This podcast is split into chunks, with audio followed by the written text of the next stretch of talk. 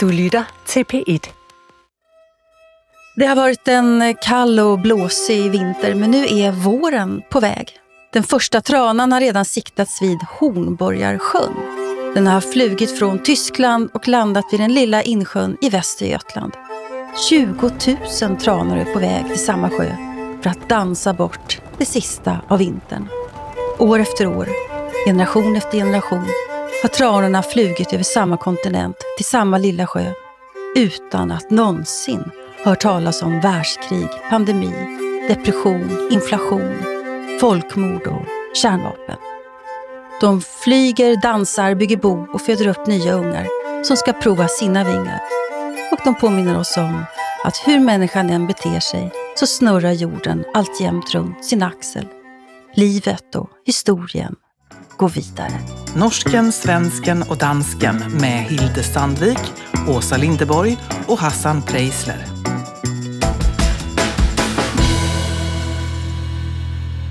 Vi var i vidunderligt vackra Sandane förra veckan, en liten by mellan norska fjordar och fjäll, och visst kände vi väl att våren var på väg där. Yeah. Og nå brakte du oss rett inn på Vestlandet, for her hørte vi gjennom Jølster av musiker og komponist Erlend Apneseth. Jølster jo bare 4 mil fra Sandane.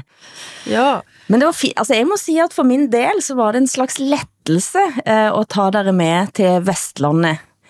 Fordi jeg har så lenge forsøkt å forklare konseptet Vestland og norsk distriktspolitik for dere, og særlig kanskje du, Hassan. Jeg må vel innrømme at jeg ikke helt synes at jeg har nådd gjennom. Men forstår du nå hvad jeg har snakket om? Jamen, altså, jeg forstår, hvor lidt jeg forstår nu, ikke? Altså, da Åsa og jeg fløj til Sanderne, ikke? Og vi flyver hen over de sneklædte bjerge, som jo ligner Andes bjergene, eller et eller andet stort, altså der, hvor filmene normalt foregår, når man er styrtet ned, og man er tvunget til at spise hinanden, ikke? Det var der, vi var, ikke? Og så lander vi, så flyver vi ned gennem bjergene og hen over vandet, og lander på en lille bitte landingsbane, som vi først har set langt oppefra, og Åsa siger, nej, der kan vi ikke lande, og jeg siger, jeg tror, det er der, ikke? Og der lander vi så, og så kommer vi til den her bygd, ikke? Som er befolket af nogle mennesker, som ligner mig, altså som ligner os, ikke? Men som er noget andet. Altså, og det er du jo også, Hilde. Det blev jo tydeligt for mig. Du er jo også noget andet, selvom du kan fungere i den her sammenhæng, ikke? Altså fuldstændig fleksibelt, så er du jo også fra noget andet. Og det andet, det er altså, ja, det er noget fuldstændig overvældende. Altså det forhold, man har til sin natur, den måde, man går op i fjellet og måske aldrig vender tilbage igen, fordi man kan faktisk dø op i fjellet, ikke? Altså det er jo, jamen jeg synes, det er, altså, og den, altså så mange ting, I skal forholde jer til, eller I skal forholde jer til, som jo ikke er noget tvunget, men noget automatisk. Altså naturen er i jer, ikke? Og I er i naturen. Altså det var min helt klare opdagelse efter at have talt med de lokale deroppe, især Trygve, som var den person, der modtog os og tog sig så godt af os, ikke? Som forklarede mig, hvordan hans liv er, den her äldre, intelligente män. Jag blir så fascinerad när jag kommer till såna här bittesmå samhällen i Norge eller i Sverige för den delen. Det är 6 000 inbyggare i Sandene och det är ett otroligt välordnat, välfungerande samhälle. Men befolkningstalen sjunker. Hur ska de försörja sig? Hur ska de få inkomst i framtiden? Hur ska man satsa på turismen? Ska man ta emot de här stora cruisingbåtarna? Eller ska man satsa på någonting annat?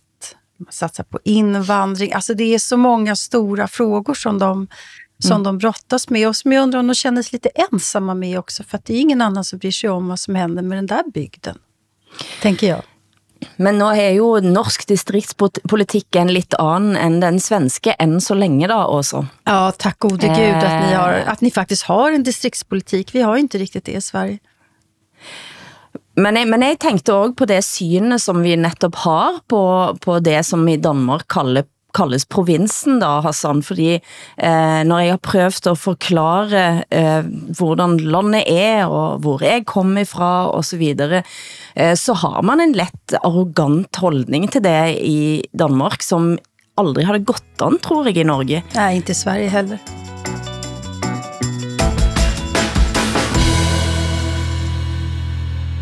Jeg tænkte også på det, når jeg så den sidste Instagram-posten til denne influenceren Katrine Diaz, hun som tatt for en række tilfælder av plagiat. Nu har avisen Berlingske gått igennem vel 90 kritikker, litteraturkritikker, hun har skrevet for dem og fundet plagiat i 13. Men så skriver Diaz i en forklaring på Instagram, hvorfor dette har skjedd. Og 3 ganger poengterer hun at hun kun var en helt almindelig pike fra provinsen. Som om det skulle gjøre det mer forståelig at hun plagierte. Som pike fra provinsen selv, så blir jeg rett og slett fornærmet, eller hva sier du også? Ja, altså, ja. I Danmark har ni ju, Hassan, ett begrepp som är den ruttna bananen, och det är vad ni kallar eran landsbygd för, eller den västra delen av Danmark. Det skulle inte vara möjligt i Sverige att kalla en landsända för den ruttna bananen. Det skulle vara helt omöjligt faktiskt. Men det, jag tänker också när Katrine Diaz, när hon säger det, när hon skyller på sitt agerande att hon kommer från landsbygden, så är det att förminska landsbygden igen då. Mm. Därför att om man kommer därifrån så kan man inte förvänta sig någonting annat, eller då får man ett särskilt beteende. Och då känner jag mig personligt utsatt faktiskt, för jag kommer inte heller från huvudstaden, men så där skulle jag väl inte göra ändå, tänker jag. Men jeg tror ikke, altså, når jeg hører jeres kritik, så tror jeg ikke helt, I forstår den danske kontekst, fordi, altså, når vi tager til Sandane, for eksempel, ikke, som jo tydeligvis ligner det sted, du kommer fra, Hilde, ikke, på en eller anden måde, ikke, så oplever vi jo en lokal stolthed, altså, som er gennemtrængende, ikke? Altså, man byder velkommen og beretter om sit sted med masser af stolthed, ikke? Der er forbindelsen til naturen, men der er også historien og så videre. Altså, det er, jeg vil sige, det er stolte mennesker, der bor der. Og det kommer jeg til at få ballade for, det her, jeg siger nu, ikke? Problemer. Men på samme måde synes jeg ikke, det nødvendigvis er i Danmark. Altså, der kan være masser af mindreværdskomplekser, når du kommer fra provinsen. Altså, du, for at kunne klare dig i hovedstaden inden for rigtig mange områder, især kultur- og mediebrancherne, så skal du assimilere dig. Altså, du kan ikke tale dit oprindelige sprog. Det kan ikke lade sig gøre. Du kan ikke gå klædt, som du vil gøre lokalt og så videre. Altså, du tilpasser dig for at kunne fungere, ikke? Og de komplekser, det er jo dem, hun illustrerer i sin tekst. Hun siger, jeg smed alt det fra mig, som jeg egentlig er, for at passe ind, ikke? Og det var den store fejl, hun begik. Det var, at hun lod sine komplekser diktere sin adfærd, ikke? Så hun forklarer, at hun har plagieret for at blive som de her storbymennesker, som hun beundrede og så op til og gerne ville blive som, ikke? Hun endte så med at blive som en av dem, men i en kopiversion, ikke? Men det här är ju otroligt intressant. Jag tror, Hassan, utan att jag känner Danmark, så tror jag att du ringar in någonting som verkar möjligt faktiskt. I Norge så är man otroligt stolt varifrån man än kommer, i min uppfattning, och i Sverige är man nog kanske inte lika stolt, men det är okej. Och i Danmark så har ni ett helt annat förhållande till provinsen, och då undrar jag, varför? Hur kommer det sig? För att det har blivit så här olika. Det skulle jag vilja veta, men det kan vi inte sitta och gissa här. Men vi kanske kan försöka ta reda på det till ett annat tillfälle. Jag syns det handlar om storbyens adfærd i forhold til provinsen gennem de sidste 150 år, ikke? Altså, der har simpelthen været en ret gennemført kampagne for at tilføje komplekser over den oprindelighed, man havde, som i hovedstadens perspektiv var gammeldags konservativ, menneskeundertrykkende, frihedsbegrænsende osv., ikke? Hvor hovedstaden var det modsatte. Hovedstaden var det gode, og provinsen eller udkanten eller den rådne banan var det onde, ikke? Mm. Og det er jo en fortælling, vi stadig fortæller. Mm. I Norge er det kun mænd, som siger, at de er enkle mænd fra landet. Og hvis du siger, at jeg er bare en enkel mand fra landet, så er det en slags selvskryt. Det handler om, at det har pral. Det er pral. Ja. Altså det er en sådan, jeg er den fornuftige stemmen. Jeg taler sandheden. Jeg siger det, som det er. Og altså, man hører aldrig en kvinde sige, at ikke spørg mig, jeg er bare en bondetuppe fra landet, som forfatter Martha Brene en gang skrev, og hun lister den gangen op, altså statsadvokater, eller tidligere statsministre, eller all verdens slags andre mænd, da, som i intervjuer siger, jeg er bare en enkel mand fra landet. Så det er en sådan snur helt på hovedet og siger nogen ting om hvilken position landet har haft også i norsk sammenhæng da. Ja, men Hilde, jeg gjorde jo også nogle lidt mere triste opdagelser i forhold til den der, hvad kan man sige, regionale stolthed, som jeg altid har, og distriktpolitikken, ikke? Distriktspolitikken i Norge, som jeg altid har tænkt var ekstremt velfungerende, ikke? Mm. Altså, vi blev kontaktet af en person deroppe, ikke, som gjorde os opmærksom på et program, der hedder Opsynsmanden på norsk tv, ikke, som illustrerer, at nordmændene faktisk ødelægger den natur på rigtigt, ikke? Altså den natur, de siger, de elsker, at de er i gang med at destruere, ikke? Og så læste jeg i en grønlandsk avis faktisk, at Norge bruger jo enorme summer for at få folk til at flytte ud i distrikterne, ikke? Altså ordninger med lavere skat og nedskrivning af studielån og fritagelse for elafgift og alt sådan noget, ikke? Som koster rigtig mange penge, ikke? For eksempel så er Finnmarksordningen, den koster 800 millioner danske kroner om året, og ordningen gælder for et område med 94.000 borgere, ikke? Mm. Men der er stadig fraflytning. Altså i de 30 år, hvor befolkningstallet i Norge er vokset, der er det faldet op i Finnmark, ikke? Og det er jo interessant, at det ikke ser så rosenrødt ud, ikke? Og en av de som har talt om dette mest, Ottar Brox, døde i forrige uke, 91 år gammel debattant og forsker og SV-politiker. Han var knallhard mot det som har vært det moderne projektet i Norge, med å industrialisere og sentralisere og konsentrere. Her hører vi Ottar Brox fra filmen Kampen for kysten på NRK. Du kan ikke ha en fiskeripolitik, som ikke gjør det mulig for den nordnorske kystbefolkningen å skape seg en levevei på havet. Og særlig mente han at det var i direkte strid med det såkalt gode liv i kystsamfunnet, og møtte politisk motbør for det, men han var en av de fritenkerne som har stått på kystens, stått frem og vært forkjemper for kysten i alle de år før han nå altså døde. Vi trenger kanskje noen Ottar Brox, og samtidig så peker du jo på noe, Hassan. Det er jo selvfølgelig forferdelig dyrt å opprettholde små samfunn overalt, men nå kan det jo vise seg å være god sikkerhetspolitikk.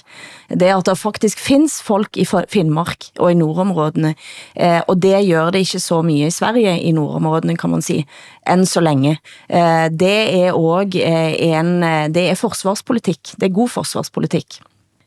Ja, visst, absolut. Jag tänker i Sverige nu så ska vi bygga akutsjukhus i händelse av krig, samtidigt som vi lägger ner sjukhus i Norrland där folk bor. Men man ska bygga akutsjukhus i Norrland samtidigt. Det är någonting här som är svårt att förklara faktiskt för skattebetalare och de som vill bo i Norrland, tänker jag.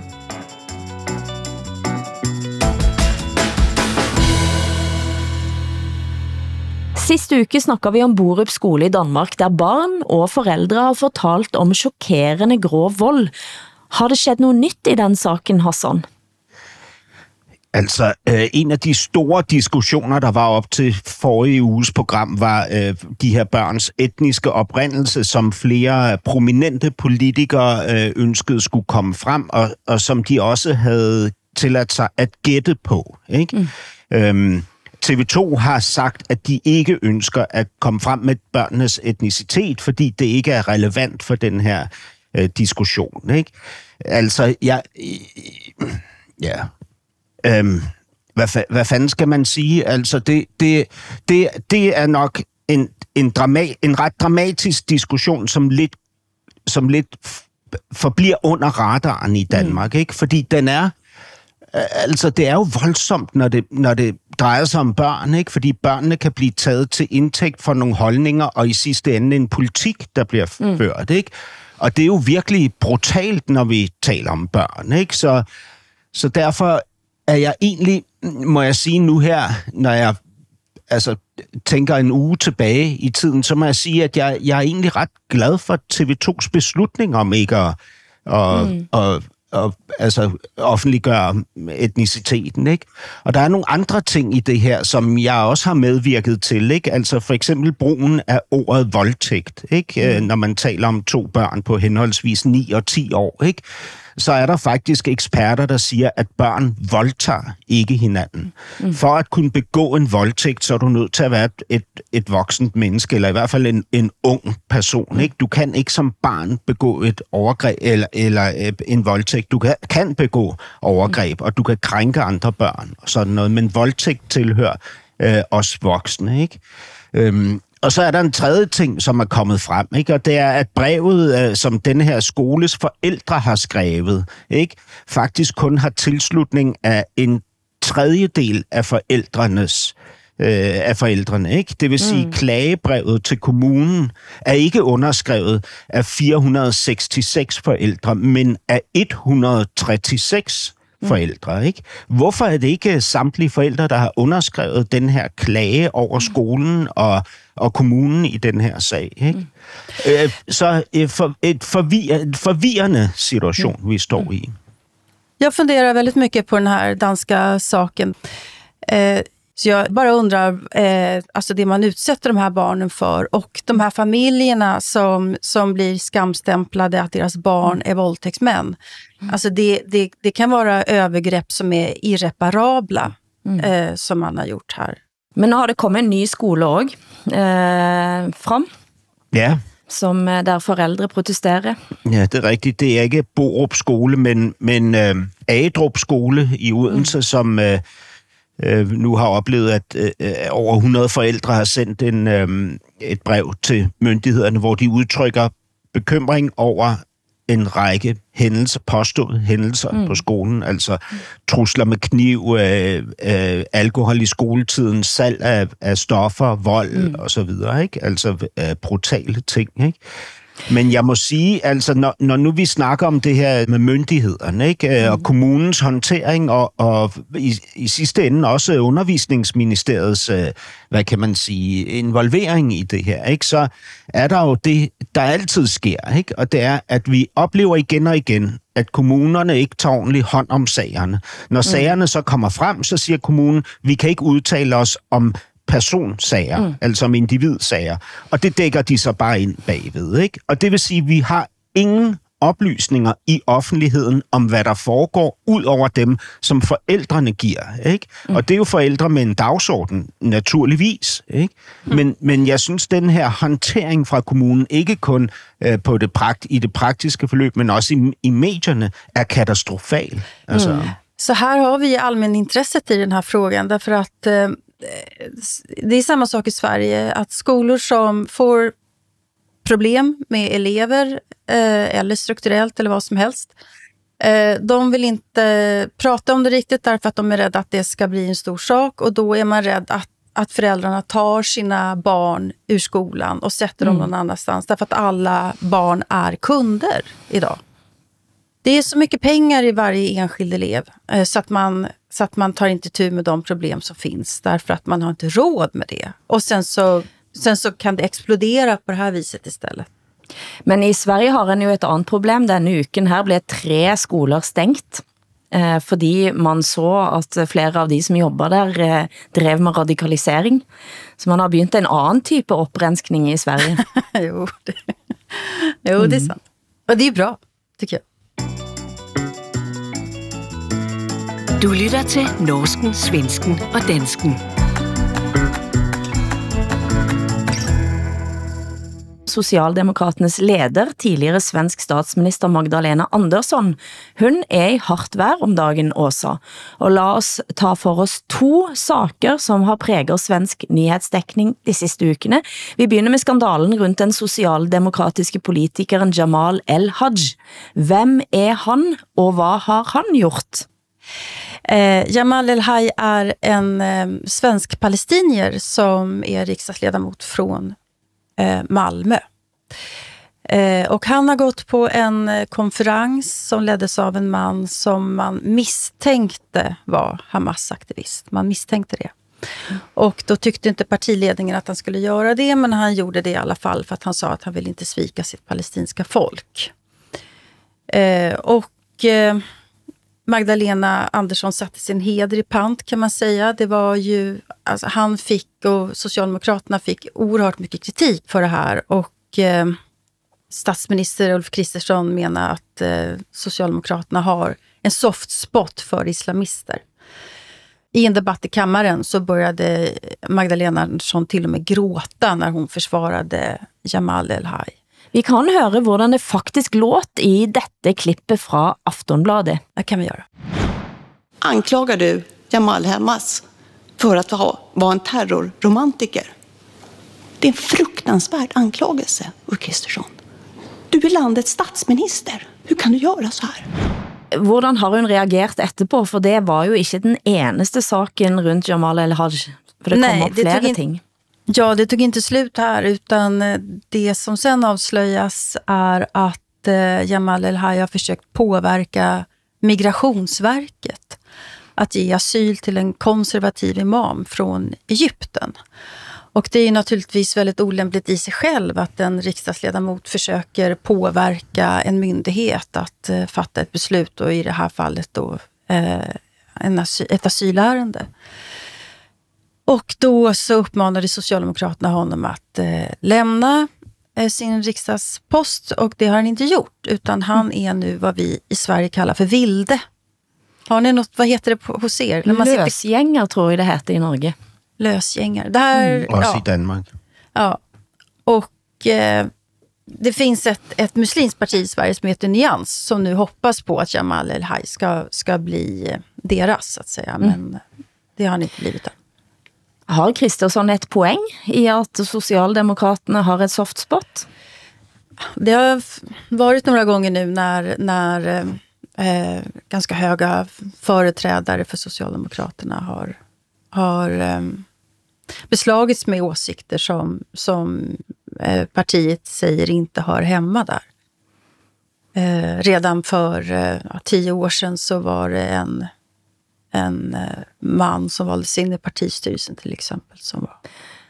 Ja. Ja, det är ju någon år sedan att rätt slett en grupp islamister kuppar ungdomsfalangen till Socialdemokraternas ungdomsparti i Skåne, och den gången så satt det väldigt långt inne för toppledelsen i partiet och i det hela tatt respondera. Ja, men ska säga det har även Moderaterna och Centerpartiet har ju haft företrädare som med samma åsikter och, som det har varit diskussion kring. Men det stannar ju inte här. Alltså Magdalena Andersson är ju i blåsväder rejält nu. För att hon har dessutom gett en intervju för Dagens Nyheter där som skulle handla om säkerhetspolitik, ja, och påverkanspolitik mot Sverige. Och då pekar hon ut en enskild högerdebattör som heter Henrik Jönsson, som har över 1000 följare på YouTube. Och hon undrar varifrån får han sina pengar? Ja, han är ju en slags mediehus i sig själv, denne Henrik Jönsson, som hver uke kommer med en ny avslørende YouTube-program, og i tillegg så har han vel andre sociale medier også. Men det hun sa i intervjuet var at Hun stiller spørgsmålet, hvem det som finansierer han. Og når det kommer i et intervju, som handler om russisk påvirkning i forkant av valg til EU-parlamentet, så ligger der nogle ganske stærke føringer under et sådant spørgsmål. Ja, det gør det. Det ju djupt obehagligt att en politiker på den nivån uttaget pekar ut en enskild publicist och misstänkliggör på det viset. Siden sa pressekretären till Magdalena Andersson att det var Dagens Nyheters journalist som brakte upp Jönsson. Och det har alltså journalisten avvist och sagt att det var Magdalena Andersson. Ja, där beslogs ju partiet med en lögn. Altså for hver gang hun blir konfrontert, så siger hun bare at de andre bare ikke vil snakke om de reelle problemene, som problem i sykvården og så videre. Det hennes totale svar. Men en mand som Henrik Jönsson må jo få nok materiale til ukevis med podding og YouTubing. Hvad siger du, Hassan? Ja, det har han jo. Det er jo klart. Altså, man ser jo bare, at det afslutningen på den tid, hvor Socialdemokratiet kunne omgås, eller have i deres midte muslimske politikere med tvivlsomme associationer, ikke? Mm. Og det også afslutningen på en tid, hvor man omkostningsfrit kunne slå ud mod højrefløjen, uden at det ligesom blev adresseret på nogen som helst måde, ikke? Mm. Jeg har altid tænkt over det ord, I bruger i Sverige, som på en eller anden måde minder om begrebet den rådne banan, som vi talte om tidligere, ikke? Når I så omkostningsfrit siger højrepopulist, ikke? Mm. Altså for mig så er højrepopulister, det er nazister, ikke? Højrepopulister er ikke parlamentarikere med en anden holdning end min, altså. Og sådan tror jeg, at det nu vil forandre sig i Sverige, at Magdalena Andersson som socialdemokratisk leder skal være ekstremt forsigtig, både med hvem hun omgås, ikke? Altså i forhold til muslimer, hvor det tidligere har været måske uden noget, der nogensinde vil blive, noget, der ikke vil blive kritiseret, ikke? Og i øvrigt, hvordan hun retorisk angriber højrefløjen. Ikke? Men jag menar nog att det är skillnad på att vara nazist och högerpopulist. En nazist är inte högerpopulist, men en högerpopulist kan mycket väl sitta i parlamentet. Hela världen kryllar av högerpopulister i parlamenten. Donald Trump är en av dem till exempel. Mm. Poängen här är att Socialdemokraterna har övertagit ganska mycket av högerpopulisternas politik. Mm. Det är väl det som är det stora skiftet egentligen i svensk politik på senare tid. Men det er vel ikke højere populisme at lyve om Henrik Jönsson. Det er vel heller ikke højere populisme at omgås parlamentarikere med muslimsk baggrund, som har nære relationer til fundamentalistiske imamer. Men hvad højere populisme? Jeg tror, vi har misforstået hverandre. Hvad mener du? Har jeg sagt, at det er høgerpopulism at ljuga om Henrik Jönsson? Nej, det du sa var, at Socialdemokraterna har taget over en højrepopulistisk politik. Og så påpeker Hassan, at en del av forsvaret her til Magdalena Andersson slet ikke kan sies at være højrepopulisme. Det er jo bare rett og slett dårlig både forsvar. Altså for min del, når jeg ser på de sakene og hører på Magdalena Anderssons gråt, så det total fallitterklæring, og jeg sitter og lurer på hvilke slags rådgiver det her på banen. Og nu, altså hvis vi tar saken igen med Jamal El-Hajj og hans synspunkt, så læste jeg en veldig interessant artikel skrevet av en vel tidligere kurdisk politiker, som siger at han råkes av det samme problemet som veldig mange minoritetspolitikere faktisk råkes av, nemlig at man står i spagat mellom sitt eget opprindelige land og Sverige. Absolut. Det är ju väldigt många som representerar en etnicitet som också deras landsmän så att säga, i det här fallet palestinier, kräver väldigt mycket av dem, att de ska representera just den palestinska frågan i alla sammanhang, eller den kurdiska frågan, eller som homosexuell eller whatever. Och det här är ju problem.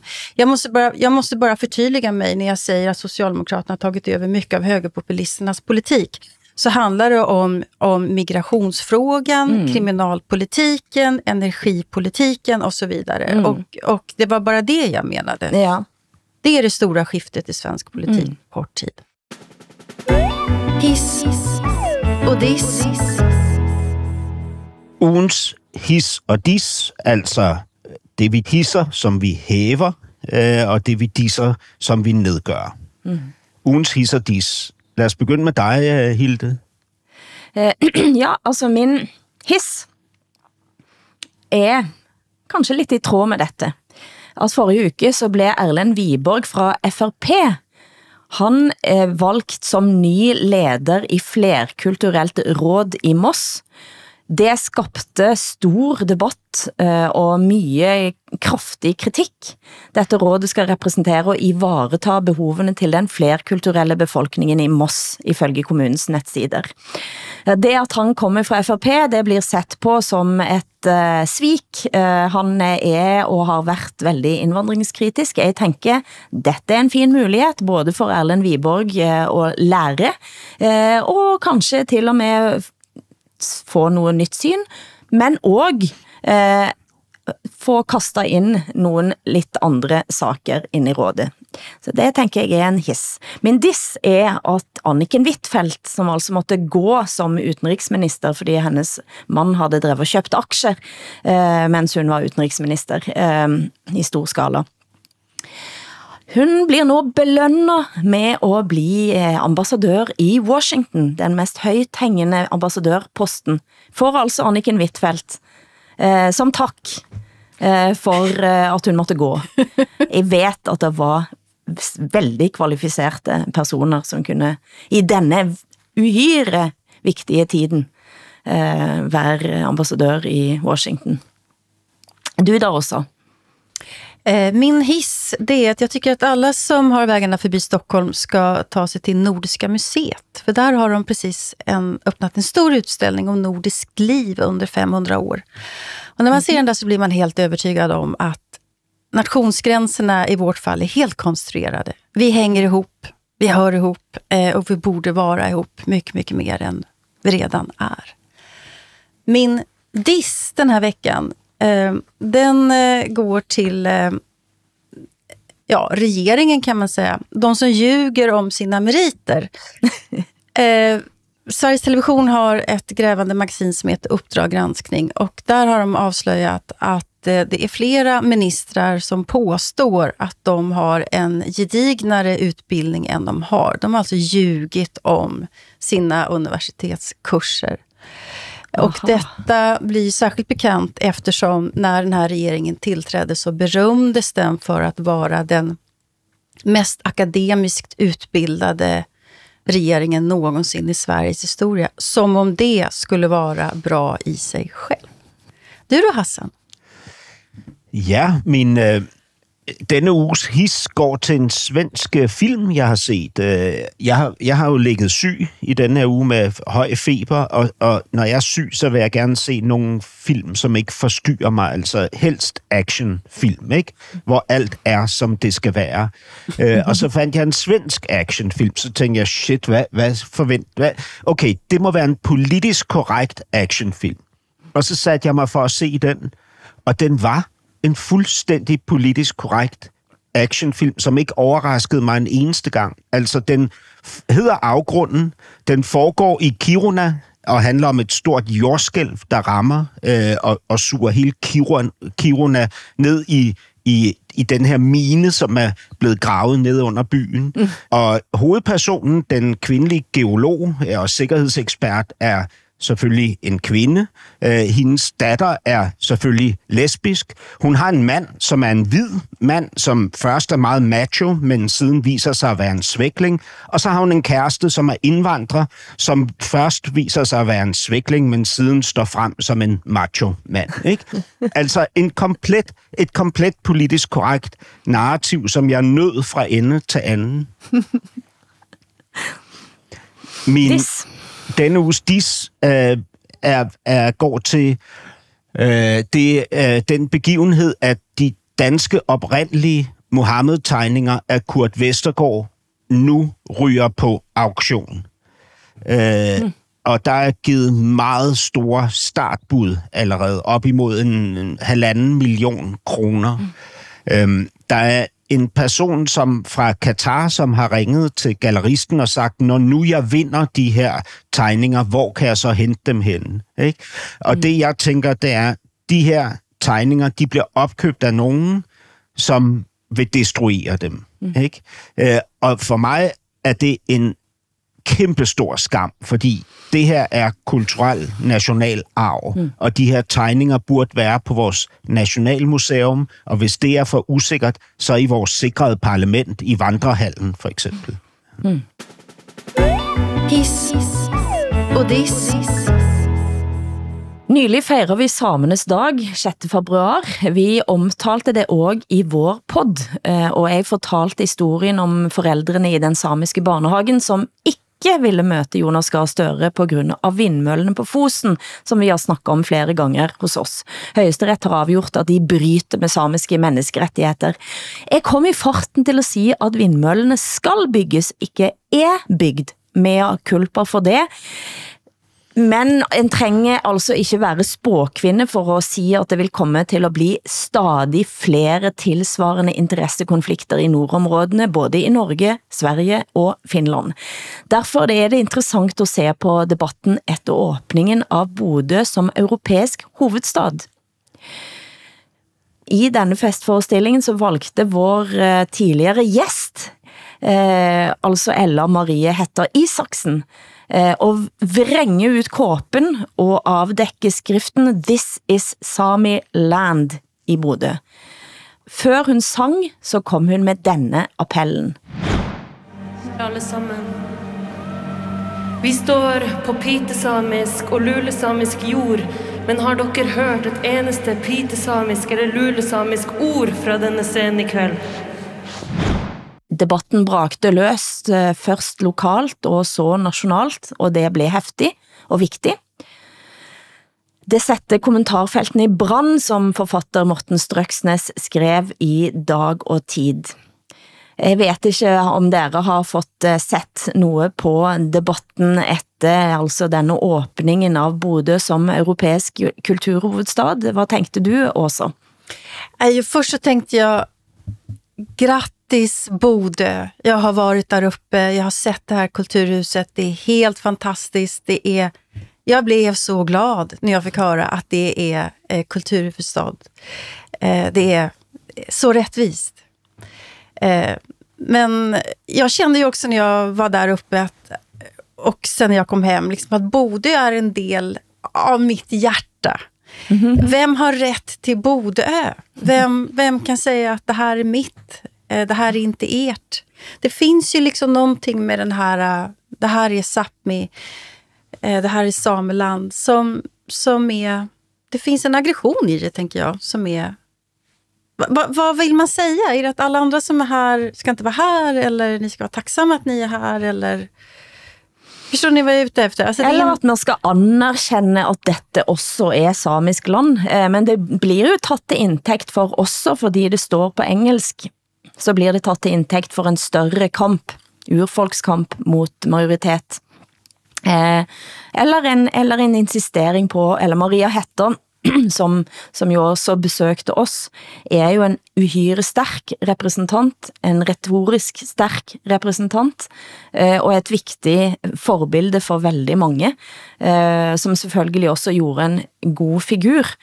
Men jeg kjente også på den der dobbeltheten, altså hvem sin historie er dette landet?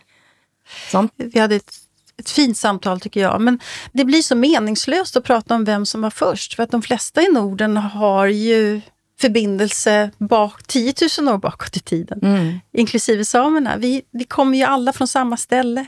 Det viktiga är att prata om och komma ihåg det, att samerna har varit förtryckta, för det har de. Men frågan man måste ta med sig därifrån är för samerna förtryckta idag?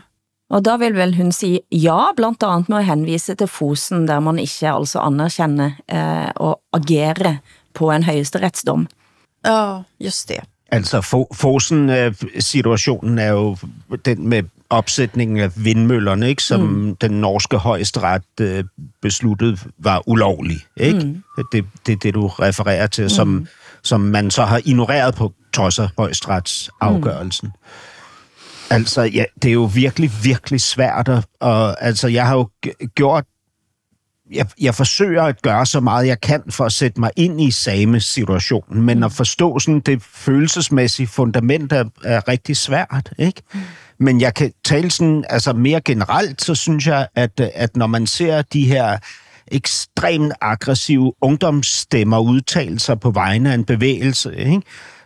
Så får jeg ofte den fornemmelse, at de i virkeligheden flygter fra den almene tilstand, som alle mennesker er i det her liv. Ikke? Og så prøver de at male det op på den kollektive retfærdighed, de er blevet udsat for. Og det har jeg selv gjort, da jeg var mega aktiv i integrationsbranchen. Ikke? Der hængte jeg al min smerte op på én krog, ikke? Som var min etniske oprindelse og majoritetens foragt for mig. Ikke? Og så kunne jeg ligesom placere alt smerte i det hjørne. Ikke? Frem for at prøve at sortere i det og indgå i relationer på et voksent, modent, ansvarligt plan. Altså, det er vel det, man savner. Ikke? Men det synes jeg, det du snakker om nu, er interessant. Og Morten Strøksnes har jeg nævnt. Han har en veldig god artikel i Dag og Tid, som ligger åpen, som det går an at læse, men han skriver om følt fortid. Og det synes jeg er et interessant begreb, for hvilke sår er det, vi kan gå og ha i kroppen. Og han peker også på, at bevægelsen påstår, at Norge har kolonialiseret det samiske land, og så peker han på, at ja, Norge og Finnmark var kolonialiseret, men det var både nordmænd og samer av Danmark. Ja. Men så er det til denne følte fortiden. Maja Sotaric, som er altså politisk redaktør i Nordlys, er selv opprinnelig fra Balkan. Og hun pekte på også noget veldig interessant, for det jeg lurer på, Hassan, er det du forklarer nå, det er begyndt at bli allmenn politik. At man placerer sorgen og smerten på et sted, og det hun siger er blandt andet, at hun anerkender at fornorskning har haft negative konsekvenser for samer, vårt urfolk, samt kvener og skogfinner. Men for mig er det likevel helt åbenbart, at denne populismen er destruktiv for det samiske folket og for samfundsvæven i Nord-Norge. Men så kommer jeg oprindelig fra Balkan og kender luser på gangen. Og det hun blandt andet peker på er, at Sametingsrådet siger, at de ikke vil se på forsoning i et nå.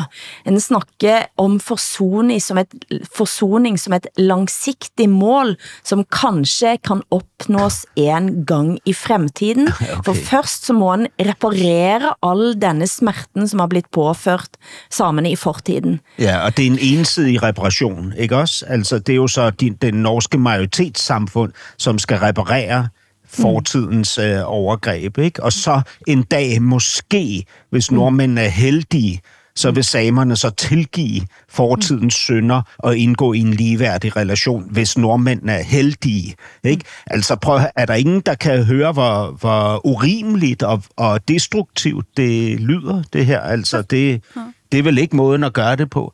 Men jag tänker att alla generationer måste ta itu med den historiska smärtan, eller har ett behov, inte måste, men har ett behov av det i alla fall. Att inte bli historielösa. Jag tror att det är ganska viktigt faktiskt. Men frågan är ju på, liksom, vilka handlingar man vill få ut av ett historiskt medvetande.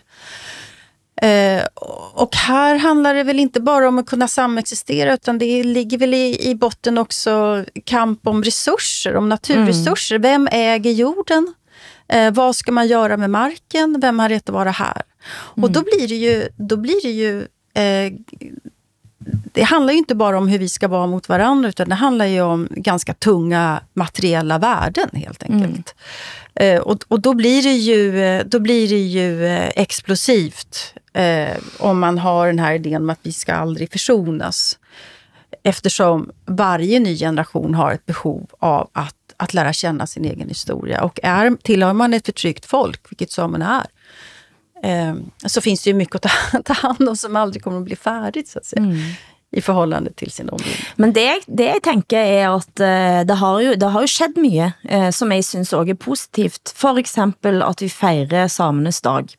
Ja. Det synes jeg bra, og jeg tænker også at jeg gerne skulle have vidst mere om denne historien fra skole, fra barndom, og at vi bør kende til hverandre på et mye nærmere og intenst niveau. Det det ingen tvil om. Nej, och den bevägelsen sker nu. Ja. Och det kommer ju mycket bra film, litteratur. Alltså i Sverige så har den samiska kulturen verkligen etablerat sig i på den stora offentliga arenan på ett sätt som är helt fantastiskt. Du hører norsken, svensken och dansken. Vi må snakke lite om sæd. I dag blir hvert 8. barn i Danmark født ved hjelp av fertilitetsbehandling. Det kan forskningen hjelpe på, leser vi her nå i DR, Hassan. Ja, altså i Danmark det sådan, at hver 8. barn kommer til verden ved hjælp av fertilitetsbehandling. Så det veldig mye? Det mange, ikke? Og de sidste 40 år, der fertiliteten blandt mænd i Vesten og i Norden, specifikt i Danmark, faldet. Ikke? Det samme gældende i Sverige og i Norge. Men nu har man faktisk fundet ud af, at man kan sprøjte medicin i armen på patienterne, og herefter bliver der dannet nye sædceller, og de sædceller, der bliver bedre i stand til at svømme. Og det jo fantastisk i forhold til det her, hele det her affolkningstema, vi ikke kun har for lokale og regionale samfund i Norden, men for Norden generelt, som jo bare ved at blive affolket lige så stille og roligt. Ikke? Og et af, hvad kan man sige, temaerne, man har lagt til grund for affolkningen, har jo været den dalende sædkvalitet. Men det problem ser ud til at blive løst. Så har vi så nogle af de andre problemer. Jeg læste at jag ska fråga om ni vet ni vilket land i världen som anses ha haft bäst säd, spermier? Oj, nej. Är det Finland? Men även följer det Finland. Ja, men även där har kvaliteten på säden, spermierna drastiskt sjunkit. Hur förklarar man det? Och då det har vi väl med, säger forskarna då, jag förstår, vad man äter, livsstil, kemikalier och sådana saker. Stress. Men minskad fertilitet har ju också att göra med att väldigt många i medelklassen skaffar barn när de är äldre nu. Och då blir de stressade över att det tar så lång tid, och sen så knyter det sig, och sen så blir det. Men det nu såg du ut så du dalte ner och sån. Va? Du försvant du sån hode. Du la dig ner. Men jag har 39,2 i feber, så jag ja. Smadret. Stackar. Ja. Nej, men alltså det jag såg lite på hur det ser ut ellers i världen, och det har faktiskt dalt många städer. Det jeg synes også jeg ser at denne diskussionen pludselig også handler om hvor der mænd mest mænd, og det synes jeg også interessant at det blir knyttet til sædkvalitet. Berätta lite om den debatten. Nej, altså men det en sånn... Det en sån, altså du ser jo altså store sterke män, altså Putin eller Erdogan eller vad det är, som berömmer då kvinnor som föder många barn, sant? Och där då manligheten och det att kunna liksom föda många barn, alltså det blir en som väsentlig del av det maskuline. Just det. Jamen, siger du videnskabeligt, at det er sådan, at i de egne af verden, hvor der er mest ligestilling, der er der også dårlig sædkvalitet? Nej, men jeg synes, jeg har set det diskutert som om, at det er det på ingen måde noget videnskabeligt belæg. Det er vel kanskje det mest uvidenskabelige, du kan komme op med. Okay. Men det er manligt, men det er vel også et nationalistiskt projekt, at her föder vi våra egna barn, vi behöver inte... som har invandrare här som ska liksom öka befolkningsmängden och sånt där ute. Men hvis en får til en sån sprøjte, helt topp det, tänker jag. Ja, så kan man både være feminiseret og have ekstremt god sæd. Ja, for eksempel.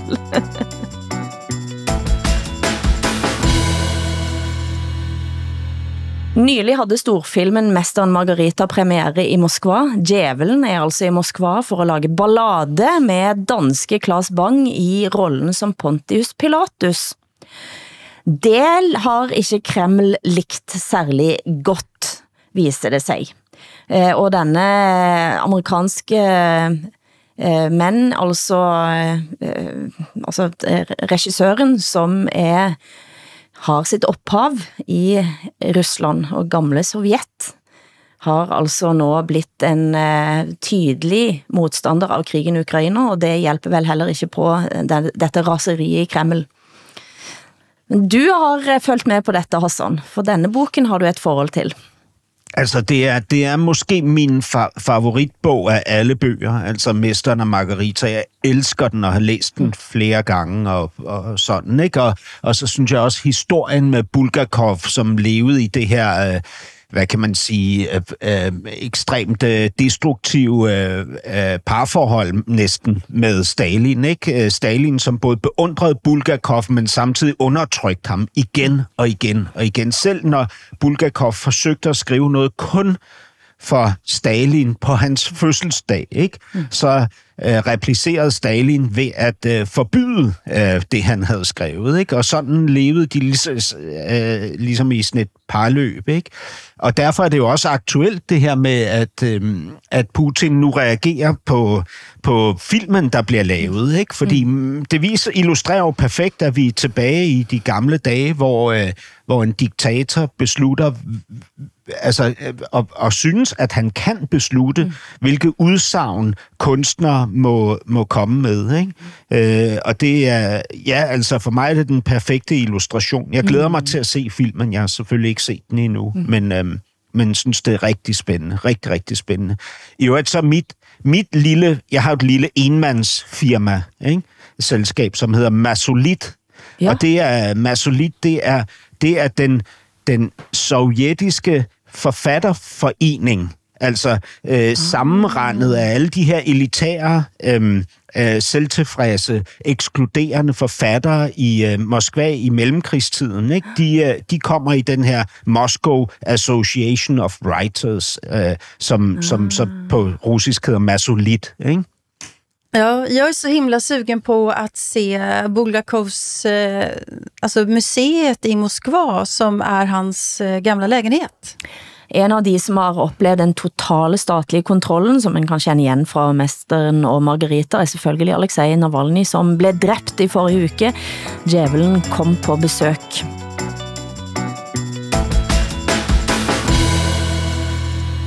Vi fortalte jo at vi var i Sandane sidste uke, og da også mente du at vi havde haft en Tycho Brahe dag. Ja, enligt gammal folktro då, så kan man ha en Tycho Brahe dag. Tycho Brahe var den här danska astronomen som väl bodde i Skåne. Du kallar han dansk alltså? Ja, jag gör nog det för Skåne tillhörde Danmark då, vilket Hassan jag ger här till Hassan helt enkelt. Han fick enligt legenden Tycho Brahe.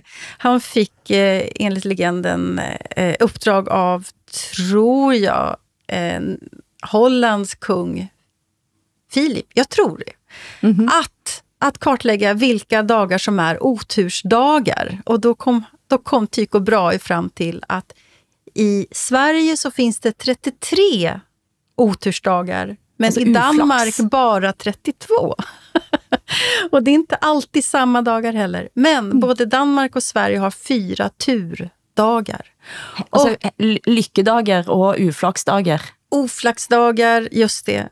Och hälsdagar. Ja, 33 oflaxdagar i Sverige, 32 oflaxdagar i Danmark. Ja. Vi hade en Tycho Brahe dag när vi skulle flyga hem från Sandane eftersom inga flyg gick och vi blev lite desperata, rädda över att behöva bo på flygplatsen över natten och sådär. La oss gå ut på den franske, ikke danske artisten ved navn Tycho Brahe med låten Je suis un homme, jeg bare en mann. Ja, nå kanskje med god sædkvalitet etter en dansk sprøyt i armen. Ja, kan en i alle fall håpe.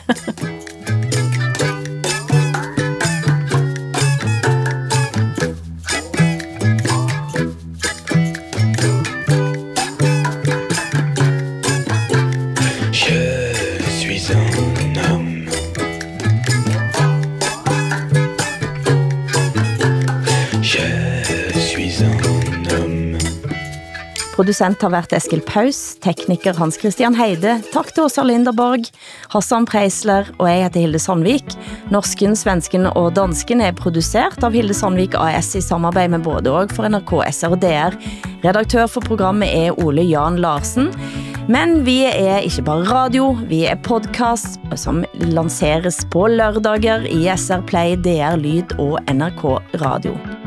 Men dere kan allerede nå begynne å glede dere til neste uke, for da får vi altså besøk av en finne. Så neste uke blir det norsken, svensken, dansken og finnen.